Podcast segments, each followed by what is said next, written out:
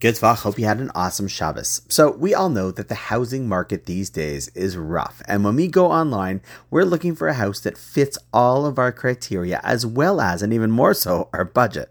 However, today, as I was preparing for my weekly Shabbat afternoon Pirkei Avos Shiur class, I came across a really interesting commentary by Rabbeinu Yonah.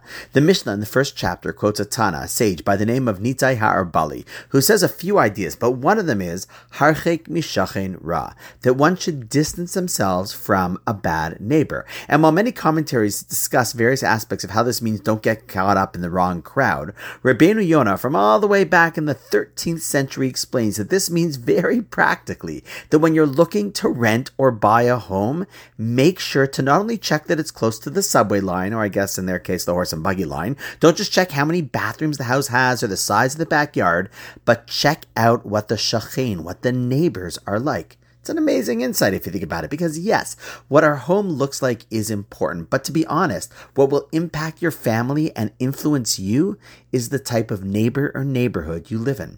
It's funny, you know, I was just talking to someone on Friday about how they were upset that they couldn't afford to live in a certain area. But upon further discussion, we decided that the truth is there's a good chance that the values and priorities of the neighbors where they ended up are better aligned for them and for their children.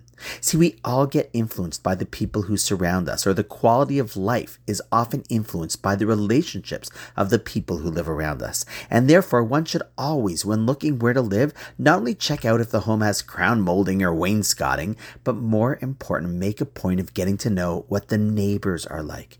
To be honest, uh, and personal for a second, it was one of the reasons why when we were busting at the seams in our home, six kids and about 1,100 square feet, we were really looking for a place for our family to move and live a little bit more comfortably, we ended up staying where we were and just building because we just loved the neighbors and neighborhood and didn't want to sacrifice that aspect. After all, if Rabbeinu Yonah already identified that as an issue 800 years ago, then it's something to still think about today. So anyone who's in the market now, make sure to keep this Mishnah in mind. And on that note, wishing you an awesome night, and I look forward to seeing you tomorrow.